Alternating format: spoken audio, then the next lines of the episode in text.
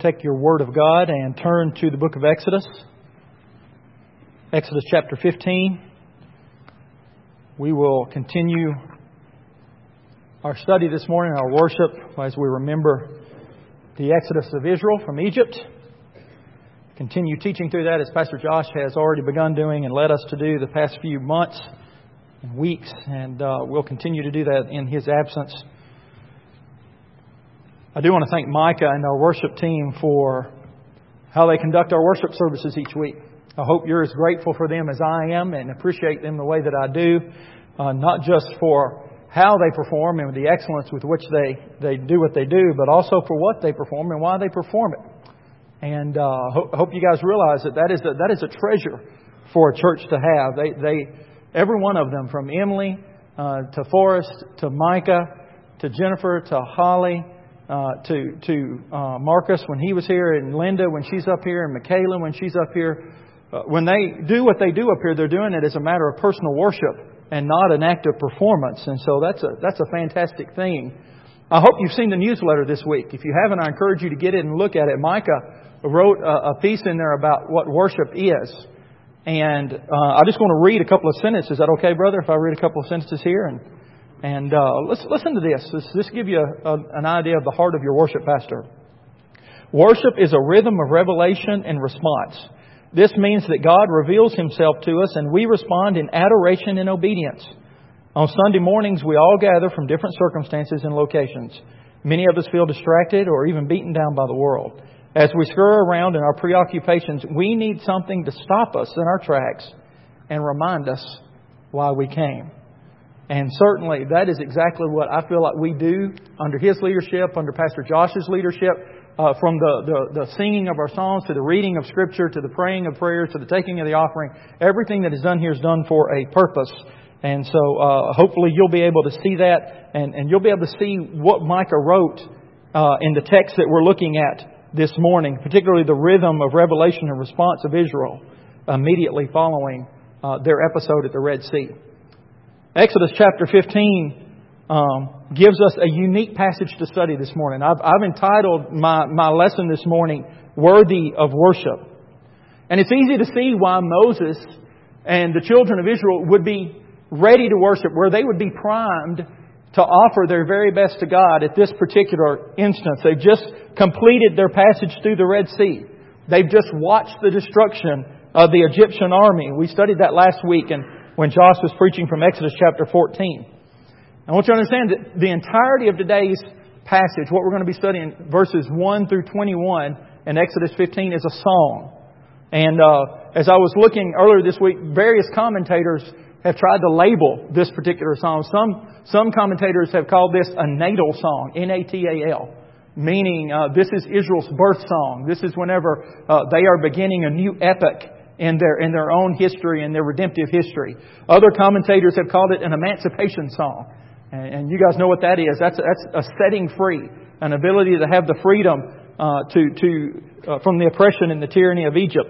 Uh, another commentator called it Israel's first national anthem, meaning not necessarily uh, a nod to their nationality, uh, so much as it is uh, because they were seeking the freedom to live as God's chosen people the freedom to live the life of the promise that God had given to Abraham and Isaac and to Jacob.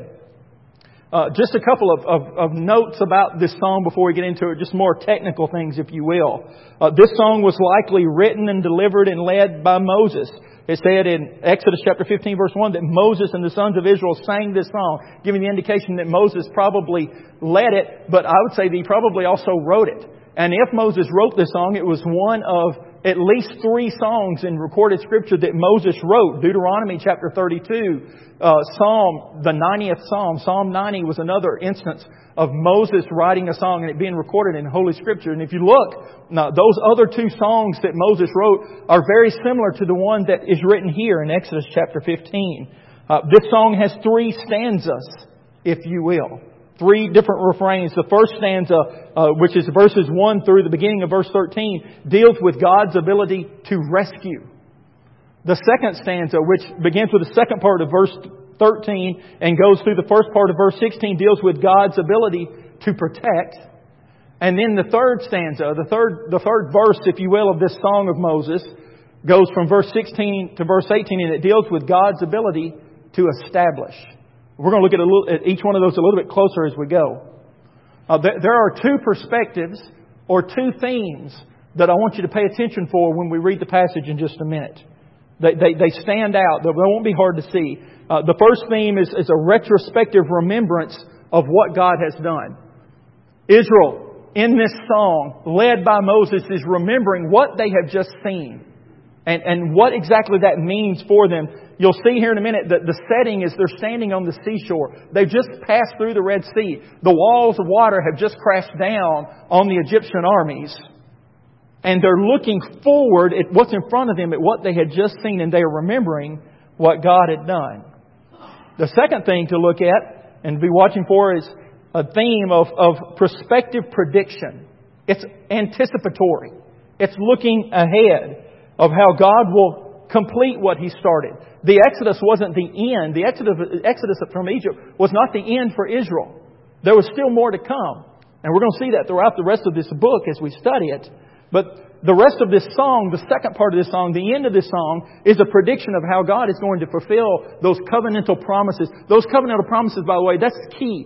To understanding the whole book of Exodus is to understand the promise that God made to Abraham and the promises that He made and the covenant that He made with His people. As you might imagine, God is the central figure of this worship. He's the point of, of attention looking into this. And listen to me, church. If you listen to me, say amen. You're going to have to get a little louder because we're fewer in numbers today. There you go. Today's church culture has a problem with this. And I want to talk about that a little bit. We tend to have a problem with keeping God as the central point of our worship. We're, we're often busy looking for methods and reasons to worship that put God in a, in a secondary place or in the co-pilot seat, if you will. And so we're trying to, to put God over to the side and, and make other things the center of our worship. But this here, Exodus chapter 15, is meant to be a holy song. It's meant to, to be a song that honors God and exalts His name. And speaking of His name, you'll see often in Exodus chapter 15, your Bible will have it as the Lord, and L-O-R-D will be in all caps. Uh, that, that's referencing the, the covenantal, the relational name of God with His people, Yahweh, that we've talked about before. Yahweh, the name of God that, that is I am, or the one who is always, Yahweh. It's mentioned over 6,800 times in the Old Testament. It's the name that Israel uses to refer to that personal relationship that they have with God. And this song of worship is, is for God. One commentator said this psalm is to God, of God, and for God. And that, that there's a key thing for us to realize today when we think about our own worship and the way that we worship the same God, our, our Heavenly Father. If you will, go ahead and stand with me this morning. I know we don't do this all the time, but if you will, stand with me as we reverence God's holy word in reading today. And as you stand and look to Exodus chapter 15 verse 1, there's two things I want to ask you to look for. I want you to look for specifically the high emphasis that's placed on the person and the work of God. There's a high emphasis on who God is and what God's done. Second thing I want you to listen to me, I want you to look for this, and I want you to remember this throughout the whole sermon this morning, is this statement. True worship is not a method, it's a reflection. True worship is not a method. It is not a style. True worship is a reflection. Keep that in mind as we read together beginning in Exodus chapter 15, verse 1. Then Moses and the sons of Israel sang this song to Yahweh and said, I will sing to Yahweh, for he is highly exalted. The horse and its rider he has hurled into the sea. Yahweh is my strength and song, and he has become my salvation. This is my God, and I will praise him, my Father's God, and I will extol him. Yahweh is a warrior. Yahweh is his name. Pharaoh's chariots and his army he has cast into the sea, and the choicest of his officers are drowned in the Red Sea. The deeps cover them. They went down into the depths like a stone. Your right hand, O Yahweh, is majestic in power. Your right hand, O Yahweh, shatters the enemy. And in the greatness of your excellence, you overthrow those who rise up against you. You send forth your burning anger, and it consumes them as chaff. At the blast of your nostrils, the waters were piled up. The flowing waters stood up like a heap. The deeps were congealed in the heart of the sea. The enemy said, I will pursue. I will overtake. I will divide the spoil. My desire shall be gratified against them. I will draw out my sword. My hand will destroy them. You blew with your wind. The sea covered them. They sank like lead in the mighty waters. Who is like you among the gods, O Yahweh?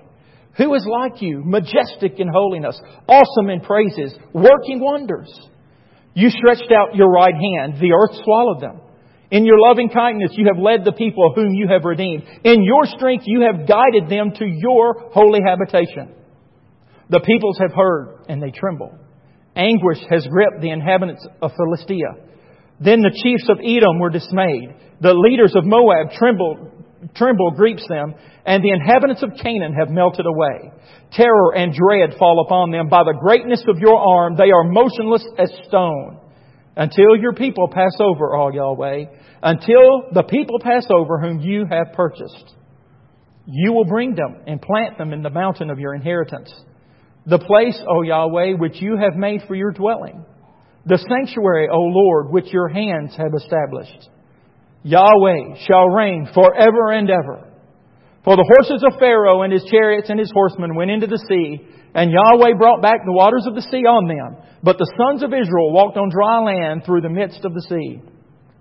Miriam the prophetess, Aaron's sister, took the timbrel in her hand, and all the women went out after her with timbrels and with dancing.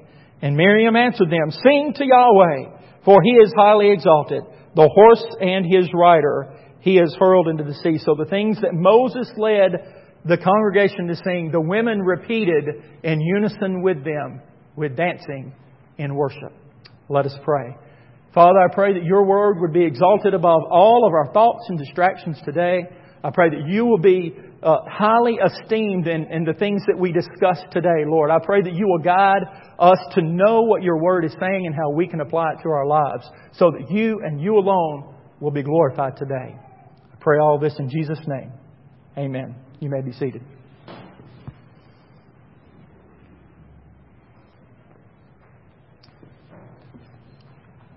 There are four points that I want us to get this morning.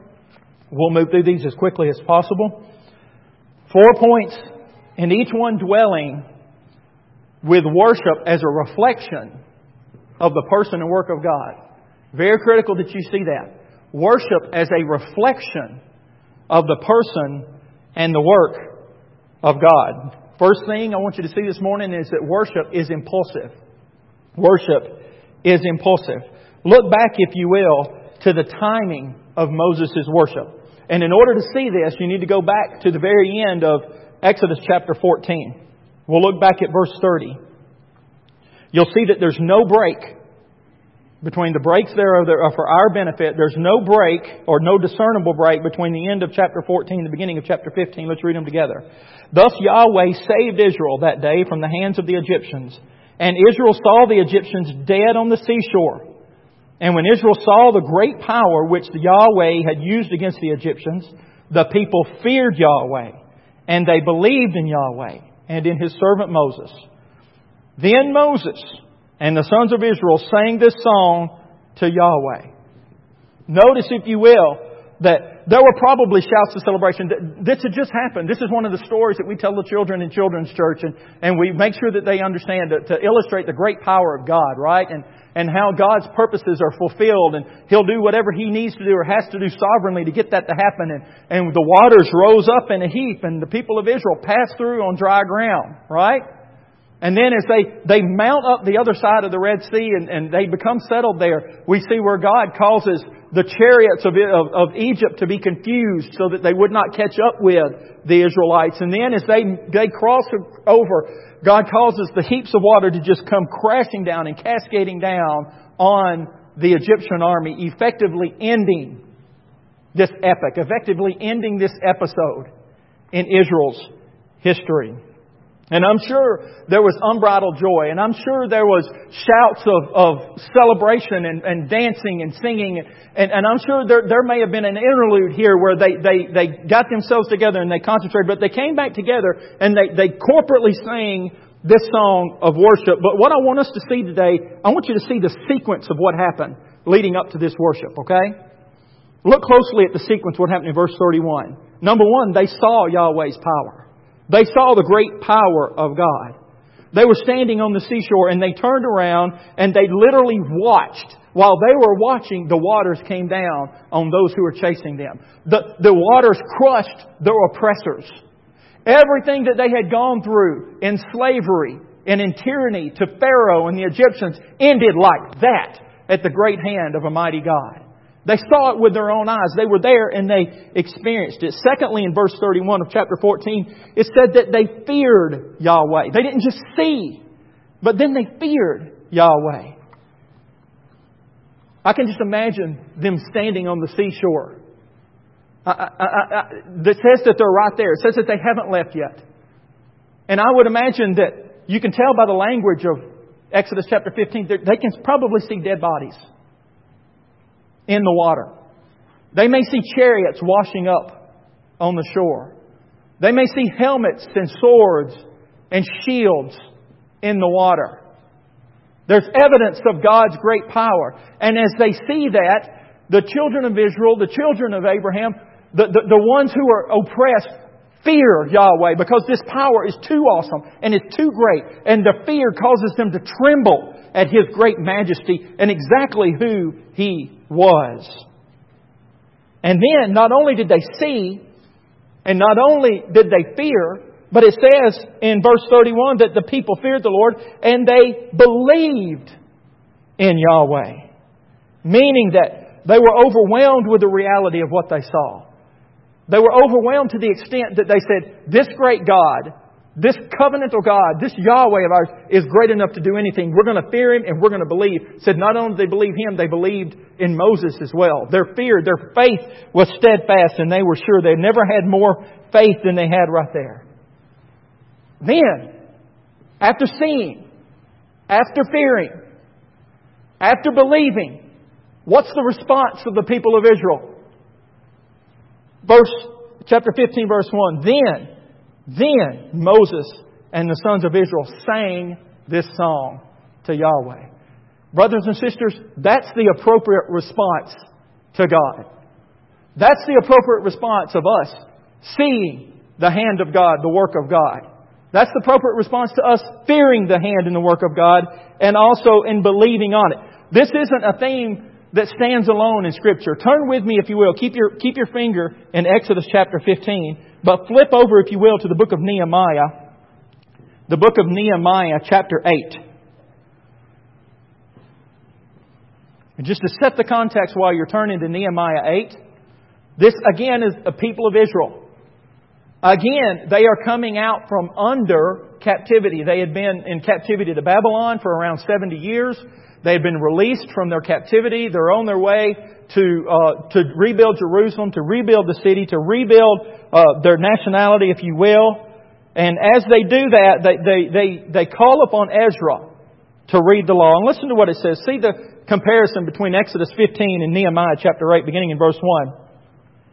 And all the people gathered as one man at the square which was in front of the water gate, and they asked Ezra the scribe to bring the book of the law of Moses which Yahweh had given to Israel.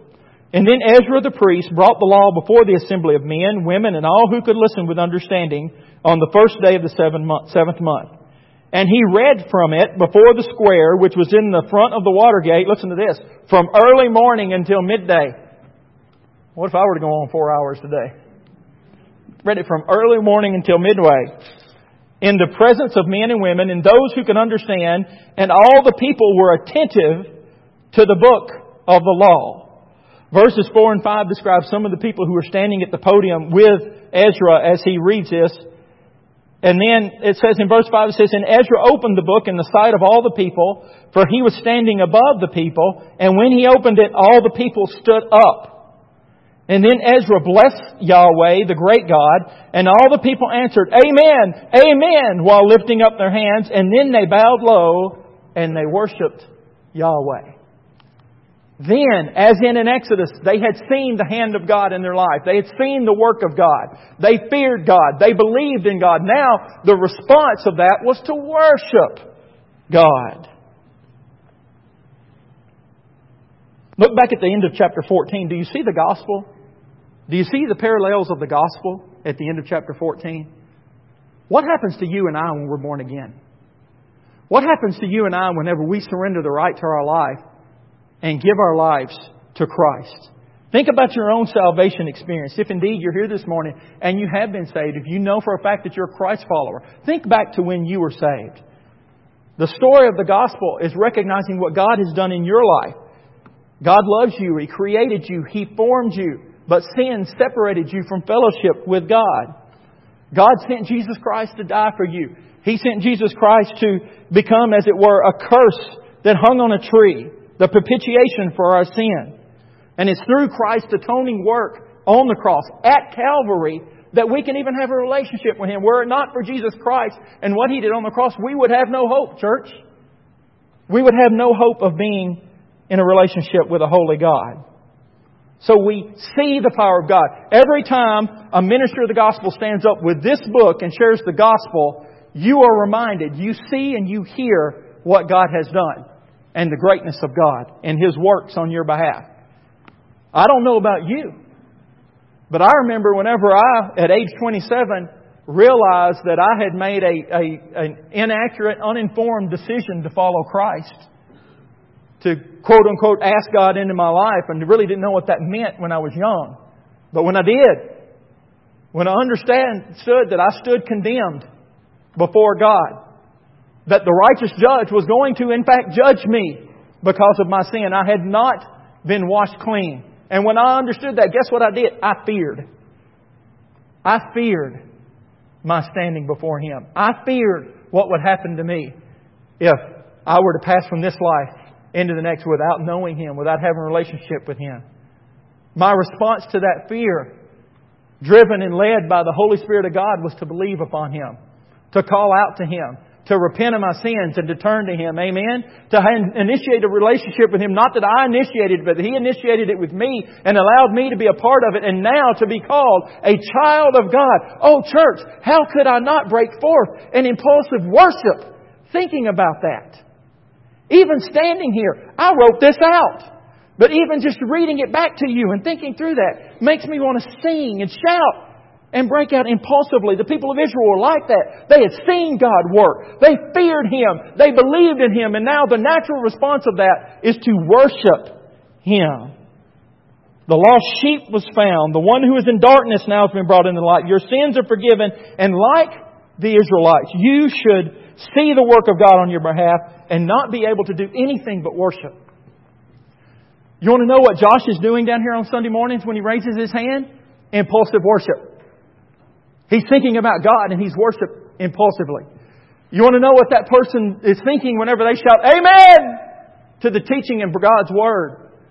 It's impulsive worship. They're thinking about the things of God and, and, and the things that have been revealed to them about the person and work of God, and they want to shout for joy at that. You don't think about these ladies up here when they're singing and, and they lift their hands in worship, or Josh when he's clapping down here. That's impulsive worship. It's joy. It's the same type of unbridled joy that the Israelites saw when they were looking at what God had done to the Egyptians on their behalf to fulfill His covenant in their life. The response was joy and worship. My question to you is when was the last time you experienced that? Or have you ever? Thinking about what you were saved from and what you were saved to. When's the last time you just broke forth in worship? It doesn't have to be a song. It might just be contemplative or, or reading scripture and, and thinking about the things of God or prayer. I've told this story before. I don't know if I've told it here, but most of you know that I'm a freelance sports writer, or used to be a freelance sports writer. I covered University of Tennessee, which is in East Tennessee, and those of you who are familiar with Gatlinburg and Pigeon Forge know how beautiful that East Tennessee is anytime, but particularly in the fall, whenever the leaves are changing. And I remember going to ball games up there on Saturdays, and, and sometimes I would roll my windows down because it was getting cooler and the leaves were turning. And man, I'd be sitting there surrounded by God's glory, my wife's going to get on to me because she's like, You should have been watching the road. But I'm looking at the, the, the splendor of God's glory, and I'm thinking, I get to enjoy this. Praise God. My Creator is so unique. I experienced an impulsive worship this week. We put my little girl on a plane to go to Ecuador. And her mom and I have been praying ever since before she was even a thought that God would bless our children with a heart for Him, a heart to serve Him. And by God's grace, He allowed her the opportunity to go with our team to Ecuador. And we put her on the plane this week. And I went back and I got in the car and started driving out of the airport, man, and I was just rust. And I even tweeted about it. It's like exhilaration. It's like a surge went through me. It said, Praise God for answered prayer. My little girl, it's special to me and she's special to God, but there's nothing special about her that would set her apart for that. But the fact that God led her to do it. We didn't ask her to do it. She wanted to go, as it was for so many of our team. And there was an exhilaration there that led me to an impulsive worship. Jennifer and I will be going tomorrow to Florida. God has given us an opportunity to get away to celebrate our 20th anniversary. So we'll be in Florida for a couple of days and I've done this several times when I'm at the beach. You ever look out over the expansive waters and you think, isn't that not a testimony to the vast greatness of God? And you think, you read back even in the creation account how God created the expanse of the waters, and then He said, the seashore is going to stop right there. Who determines that? The great and mighty God. And so I have stood, and may do it again this week, on the seashore, looking out at the waters, thinking, Wow! Are you kidding? How awesome is that? Our great God. Church, when is the last time that you look at the work of God and you look at the person of God and you, God leads you not into a season of emotion, but in a season of recognizing Him and praising Him and showering adoration upon Him. That's what the nation of Israel did here. It was impulsive worship at what God had done. Because see, like them and like us, when we see, when we fear, when we believe, our response should be worship. Amen? The second aspect of worship as a reflection of the person and work of God. Number one, worship is impulsive. Number two, worship is imperial. Worship is imperial. We say, Pastor Troy, what do you mean by imperial? Well, I had to look it up in the dictionary. So the word imperial literally means recognizing the rule or the authority of a sovereign state over its dependencies. So what does that have to do with worship? Well, if you think about it, whether we like to admit it or not, God is over all of us. Amen? God is in control of every single aspect of His creation. That'd be you and me, just like it was the Israelites, just like it was the Egyptians. None of this is an accident. God planned for everything. And remember that when Israel sang this song, this was a personal, they were singing it to a personal, reverent God. They weren't singing it to a faraway entity. They weren't singing it to a fable. They weren't singing it to, to anything like that. They were singing it to the Yahweh, the one that they called the great I am. And so when they were singing it to Him, the phrases that they were using recognized that they understood who He was. Look at some of the verses in this passage. We're going to jump around for some of these to just look at the imperial nature of God that shows up in Exodus chapter 15. Verse 1 says that He is highly exalted. That recognizes His position of prominence. Verse 3 says that Yahweh is a warrior. Listen, they had just witnessed with their own eyes Him winning a battle over the people of the army of Egypt. Verse 6 it said twice, it repeats this twice in verse 6 and again in verse 12, talks about the right hand of God. And the right hand is symbolic of, of power and of strength. And so, talking about the right hand is recognizing God's power and strength. Verse 7 says, the greatness of your excellence, that's a compound. It recognizes not just God's greatness, not just God's excellence, but the, the, the greatness of His excellence. Verse 11 says, who is like you? The psalmist, the, the Israelites cried out, who is like you, Yahweh? Repeats it twice in verse 11. In verse 12, he calls, at the end of verse 11, he calls him majestic, which point, points out to Yahweh's kingship and his authority. He refers to the right hand again in verse 12, and then skipping down to verse 18, it says, Yahweh shall reign forever and ever. The people of Israel were recognizing his permanence, his, his last, his ability to last and continue. Israel's worship wasn't like lifting someone up on their shoulders. You guys have seen these victory things where, you know, the team wins and they put somebody up on their shoulders. It wasn't the same kind of, of recognition as putting a medal around somebody's neck or giving someone a trophy. They were recognizing just who God was. And listen to me, two specific things they were recognizing. They were recognizing God's, two big words here, God's transcendence, which is God's power over all things, and God's immanence, which is God's power in all things. Because God is not just powerful in all things, like everything can control on earth. God is the master of all of it. He's over every bit of it. His transcendence and His immanence. If you listen to me, say amen. I told somebody this morning I might sing. I probably won't. I got to thinking about, okay, what song? Imperial worship. Thinking about the worship of God being highly exalted. And I got to say, what, what's one of our songs? I didn't have to think long because really, Micah, within the first 30 seconds, I thought of, of how great thou art. When you think about the transcendence and the immanence of God, listen to these verses. O Lord my God, when I in awesome wonder consider all the worlds thy hands have made, I see the stars, I hear the rolling thunder, thy power throughout the universe displayed. When we sing that song, we are singing a song of worship that's related to God's transcendence. He is over it all. This great God that's almost indescribable does these indescribable things. He is over all of it. But not only is He over it, but He also inserts Himself into this world and deals with and is in control of everything in the world. That's His immanence. Look at verse 3 of how great Thou art. And when I think that God, His Son, not sparing, sent Him to die, I scarce can take it in. That on, my, on that cross, my burdens gladly bearing, He bled and died to take away my sin. That's God recognizing the need for His creation to have a Savior, to be saved of its sin, and sending Christ into the world to become sin for us so that we might become the righteousness of God in Him.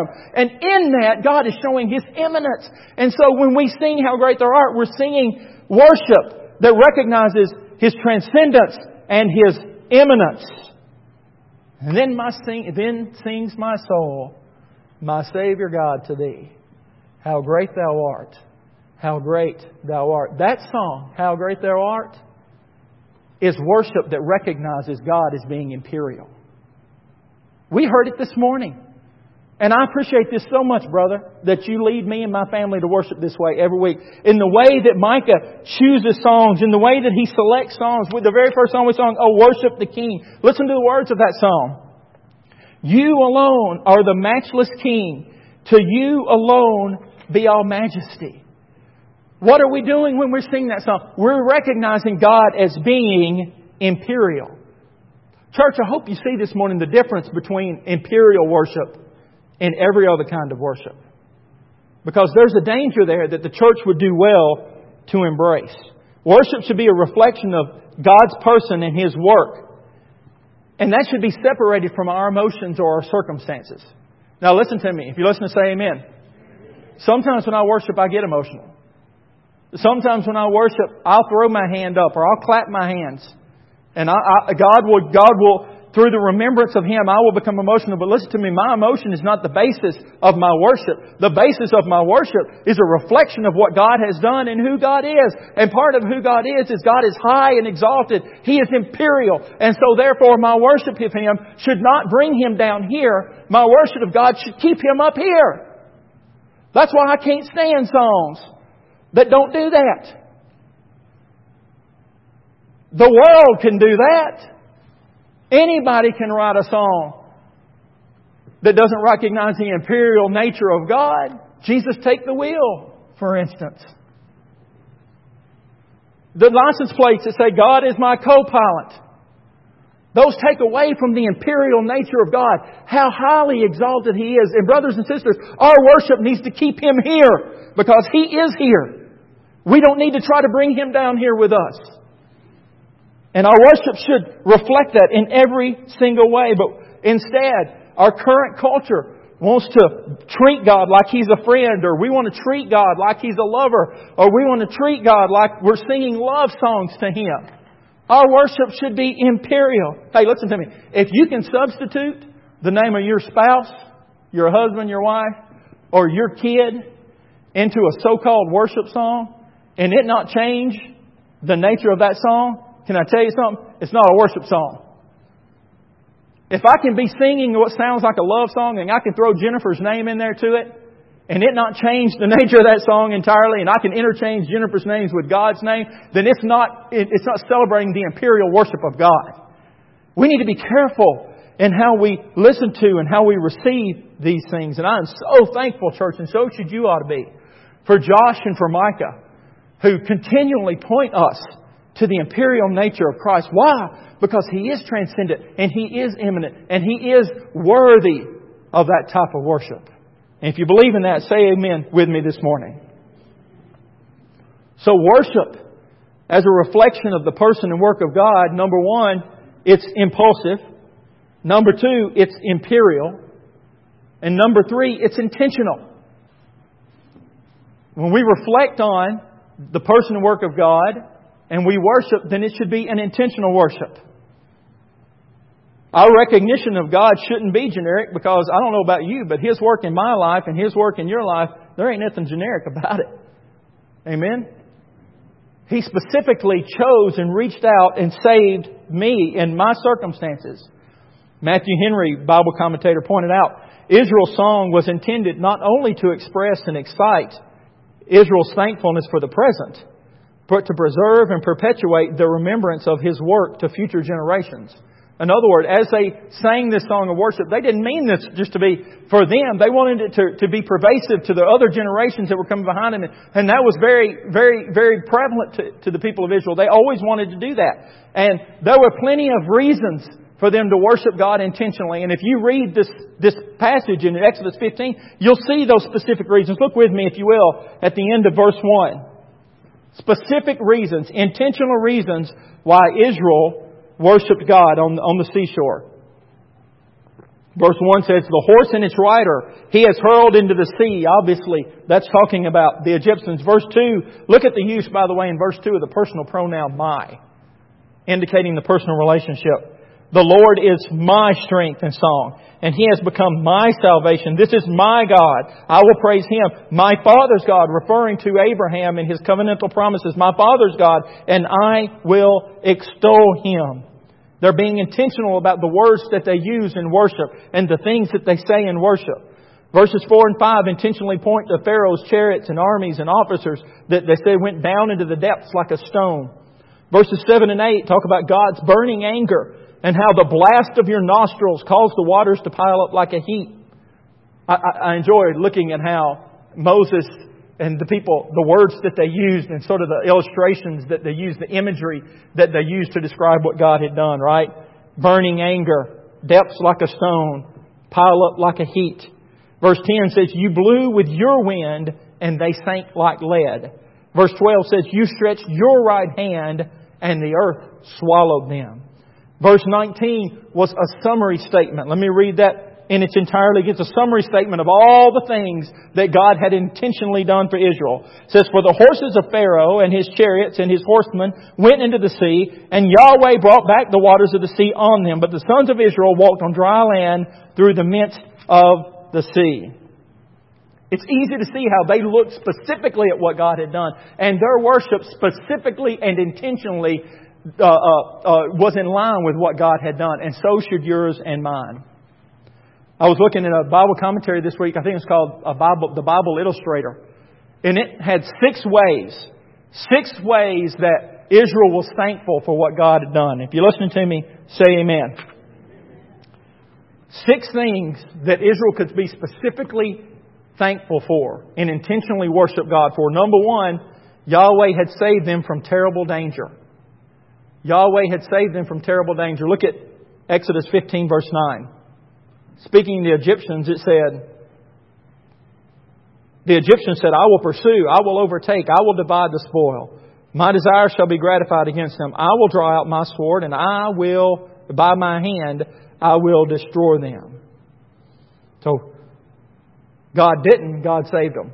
That was Israel, uh, Egypt's intention, but God saved them. Number two, Yahweh saved them from inevitable danger, not just terrible danger from the enemy, but also, also from inevitable danger. If you look back at chapter 14, there was a point whenever they were at the seashore and the sea was here and the Egyptians were there. And what did the people of Israel do? Doubted. Moses, why have you brought us out here to die? We could have stayed in Egypt and continued to serve. Why bring us out to suffer death here? They were looking at the inevitability of their situation. Ocean or sea, uh, Egyptians. God saved them from that perilous situation. Number three, the people of Israel were delivered by the most glorious of miracles. Can you imagine a, a more, a greater miracle than what they got to see? I always thought that'd be pretty cool. I always thought that'd be awesome to be standing there and watch Moses stick his staff out over the waters and the waters just part. If there was a miracle in the Bible I had to see, that'd be one of my top five probably. I'd, I just think that'd be amazing to be able to see that. They were saved by the most glorious of miracles. Number four, they were delivered notwithstanding their sins. Pointing back to Exodus 14 when they sinned by doubting. They were saved in spite of their sins. Number five, they were delivered all together, not even one perished. Meaning, the Bible said not even one of them. They all walked across on dry land. They all got to the other side, and then the waters collapsed on the people of Egypt. God saved every one of them. Number six, they were delivered with assurances for their future. We're going to get to verses 13 through 18 here in just a minute, where it talks about the anticipatory aspect of worship. They were saved with assurances for their future. Now, if you listen to me, say amen. I know I'm going on a little bit here. We got just a few minutes. I want to ask you to hang with me just a few minutes. Those six things, very intentional, very intentional ways that God delivered Israel. You can take those six things, friends, and look at the way that God has delivered you, and you can find worship there too. Follow with me, if you will. Number one, God saved Israel from terrible danger. God saved you from terrible danger as well.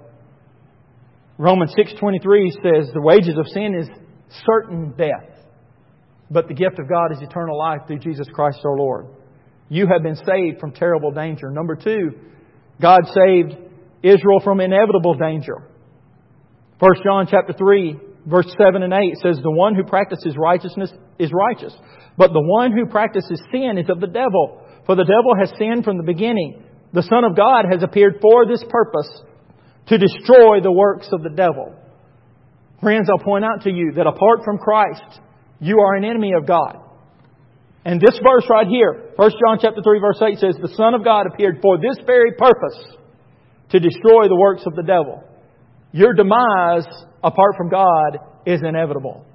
But with God and through God and through the work of Christ on the cross, you have been rescued from your inevitable destruction. Number three, God delivered Israel by the most glorious of miracles. The only thing that might trump that would be one man coming to the earth to bear upon the cross the weight of sin for all of us, to become sin for all of us so that we could become children of God. Earlier in 1 John chapter 3 it says, See how great a love the Father has bestowed upon us, that we should be called children of God. Only children of God if we come through the way of the cross. Number four, God delivered Israel notwithstanding their sins. Romans chapter 5 verse 8 says, God demonstrates His love for us and that while we were sinners, Christ died for us. So they were delivered notwithstanding their sins. You and I are delivered notwithstanding our sins if we have had our sins forgiven through Christ. Number five, God delivered Israel altogether and not even one perished. Jesus himself said in John chapter 10, My sheep hear my voice, and I know them and they follow me. I give them eternal life and they will never perish, and no one will snatch them out of my hand. Just as not a single one of the Israelites perished on that day when God performed that great miracle. If you're here today and you have been born again and you have surrendered your life to Christ, not a single one of you will perish the eternal damnation and death that comes. But every one of you will be protected from being snatched and will never perish. Number six, God delivered Israel with assurances for their future. We'll talk about that in a minute. Their future is secure because God had made a covenant with Abraham. Likewise, if you are here today and you are a Christ follower, friend, your future is secure. Jesus said in John chapter 14 verse 3, If I go and prepare a place for you, then I will come again and receive you unto myself, so that where I am, there you may be also. I went back over those for your benefit. I wanted you to see the intentional way that God saved Israel. And listen to me. If you're saved today, there was an intentional way that God saved you too. And that ought to be a basis for your worship.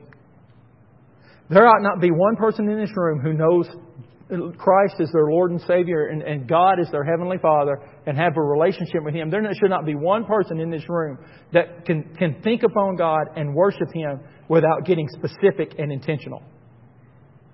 When you reflect upon what God has done in your life and who God is, your worship ought to be intentional toward Him. It ought to be majestic.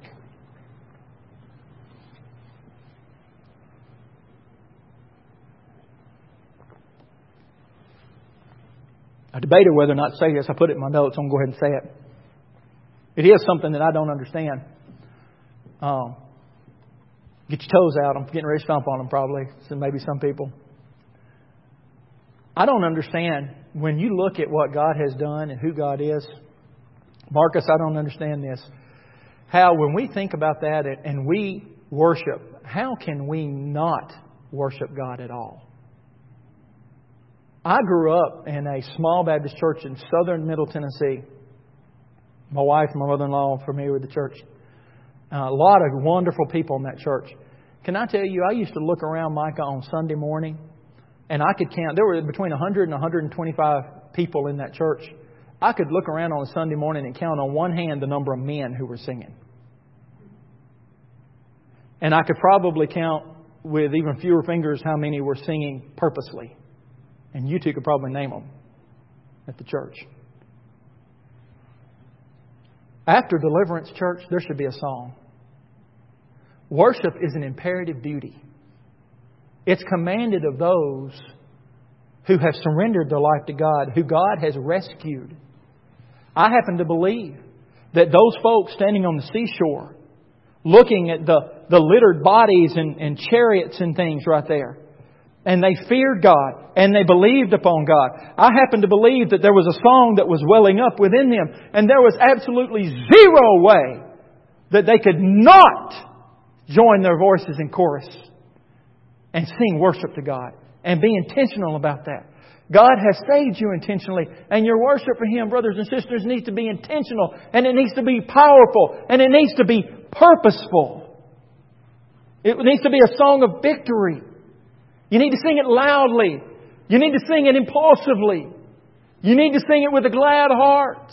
My goodness, when I was studying this the other day, I was uh, I, I, was looking at this on uh, it was Monday night, I believe, and I, I was I had a baseball game on in the background, and the Detroit Tigers were playing at Oakland A's, and and the uh, Detroit Tigers in the bottom of the ninth inning got the bases loaded, and some young guy hit the ball out of the ballpark grand slam home run, walk off home run. As soon as he hit it, he knew it. He threw the bat and he's running around the bases, you know, he's, he's doing all this and high-fiving people and it's a wonder he'd even hit the bases. I figured he was fixing to miss a base. He was so excited and when he touches home plate, you know how it is, uh, he hits home plate and he comes and he jumps on home plate and everybody starts patting him on the head and I was thinking, that's going to give the guy a concussion, you know. They're sitting there hitting him on the head and they're, they're celebrating and they're bouncing up and down and guess what they do? They start singing. Here are the Detroit Tigers. The guy hits a home run. It's a grand slam. The bases are cleared. The scoreboard shows that the Tigers win. And they start jumping up and down and singing a song. But the church of the Lord Jesus Christ shows up Sunday after Sunday after Sunday. And we sit in the pews with our hands in our pockets and our arms folded. And we act like we don't even recognize what God has done on our behalf, church. It ought to break our heart. It ought to break our heart. If we've seen His work in our life and we have feared Him and we believe on Him, There was a time, my wife will attest, I didn't even sing in church. And then whenever God saved me, I didn't have a choice but to sing in church. And it's not about showing off, and it's not about performing. It's all about what Israel did right here. It's about recognizing who God is and what He's done. And the natural outpouring of our heart ought to be worship. Baseball teams do it, the church doesn't do it. I don't understand that. We still have a lot to learn about worship. I still have a lot to learn about worship. But one thing I've seen from this is that worship is not a reflection of your emotions, and worship is not a reflection of your circumstances. Worship is, should be a reflection of your correct recognition of God and what He has done and is doing in your life. And then you ought to sing it with unbridled joy. God is worthy of our worship, church. That worship should be impulsive, it should be imperial, it should be intentional. And fourth and finally, our worship should be anticipatory. I had to ask if that was even a word. So forgive me if it's not. I may have just made one up. Anticipatory. Meaning we should, when we worship, we should be looking ahead to something. In verses 1 through 12, the beginning of verse 13, Israel's looking back. They're standing on the seashore and they're seeing what God has done and they're worshiping based upon what God has done. But there's another side to that coin and that's the second and third stanzas of this song that they wrote, verses 13 through 18, is them looking forward to what's still to come, to what God has laid out before them, and for what God has in store for them.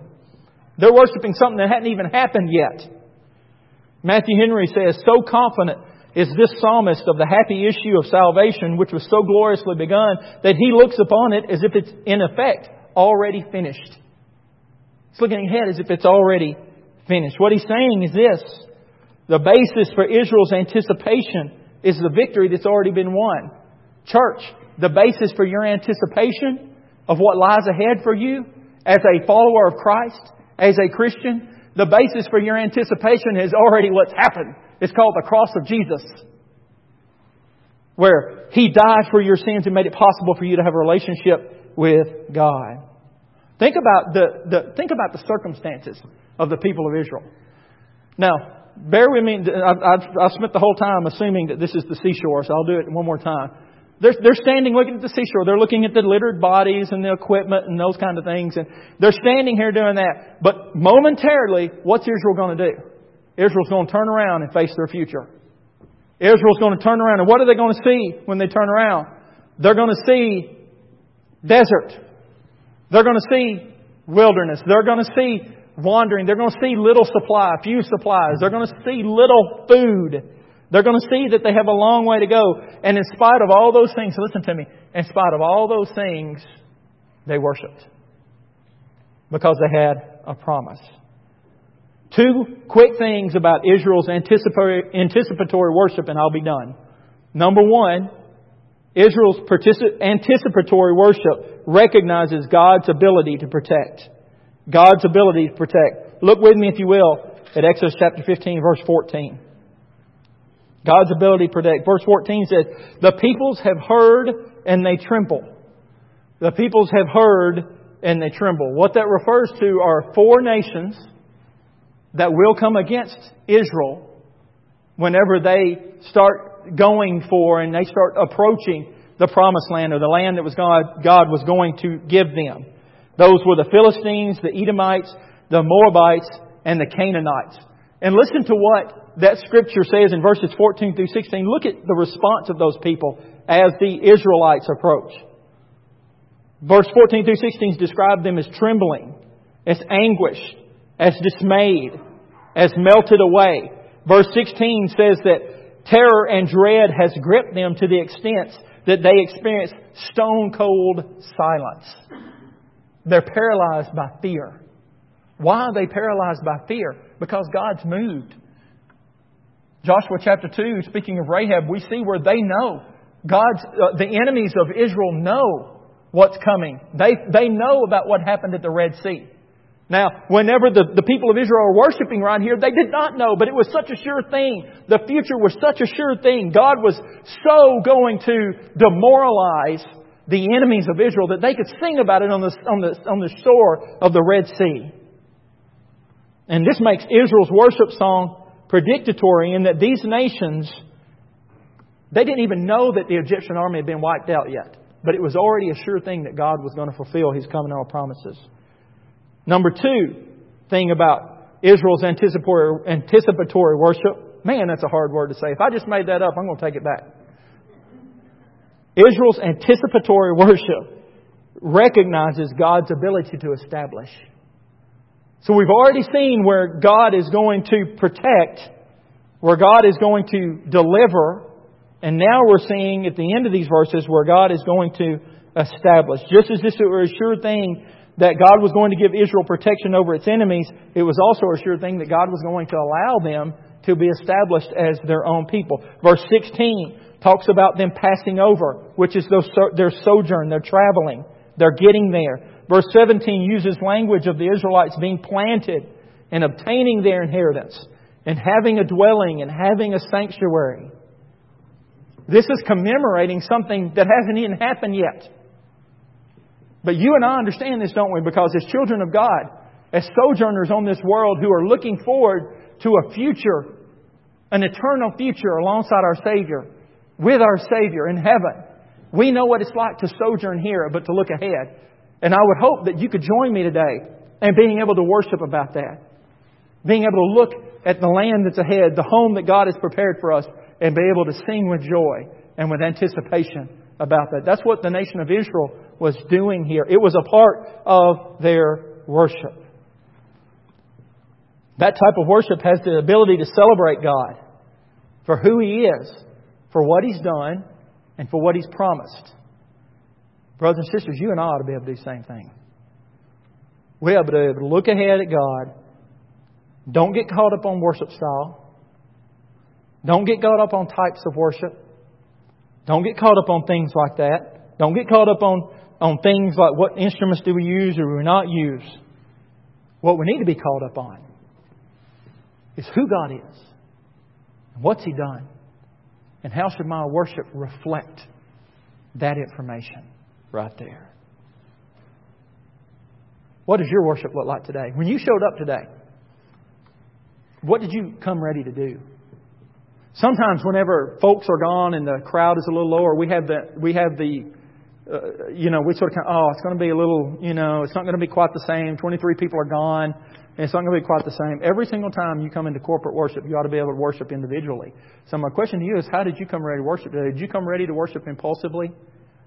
Meaning at the reading of God's Word and the singing of praises to God, all of a sudden the Spirit begins to move in your life and you begin to think, did you come ready to worship? You don't have to raise your hands or clap your hands or say amen or anything like that, but in your heart, did you come ready to worship impulsively? When you walk out of here, if God were to show you something, would you be ready to worship impulsively today? Is your worship imperial? God's not your friend. God's not, God's not your, uh, your best buddy. God's not your co pilot. He's the king of the ages. Israel recognized him as one who is highly exalted.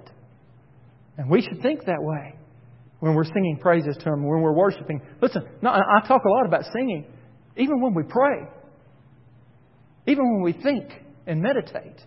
We should have a high view of God, an imperial view of God. Your worship should be intentional. If you're saved today, I'm guaranteeing you God's done something very intentional in your life. And so your worship of Him ought to be intentional back. And number four, does your worship look ahead? Is it anticipatory? Does it anticipate what God has already promised you? What Christ has already done for you? Friends, the victory's already been won. We ought to sing about it. That's our triumph song. Just like every time, whenever we come to the invitation, I'm, I'm, we speak to two types of people. We speak to those who have been born again, those who are assured that they have a relationship with Christ, those who have forsaken their own will and their own way and, and allowed Jesus, the work of Christ on the cross, to, to be the, the, the center of their life and the defining point of their life, and you are a Christ follower and have that relationship with Him. My question to you today would be Does your worship reflect what's happened in your life? Israel's did. Israel's did. They made sure of it on the banks of the Red Sea. And there may be others here today. You don't have a reason to worship. You don't have a reason to worship. You can try. You can sing songs. But you don't have that intentional reason to worship because nothing intentional has happened in your life. And my invitation to you today is that you would forsake all, repent of your sins, and turn to Him. If you do, I can tell you something. The triumph song is sweet. I look forward to singing it with you. Let me pray. Heavenly Father, thank you for your word. I pray that you do your work in and among here with these folks today. God, however the response needs to be, public or private, uh, confession of faith, surrendering their life to you, church membership, whatever it is, Lord, your will be done. I pray all of this in Christ's name. Amen.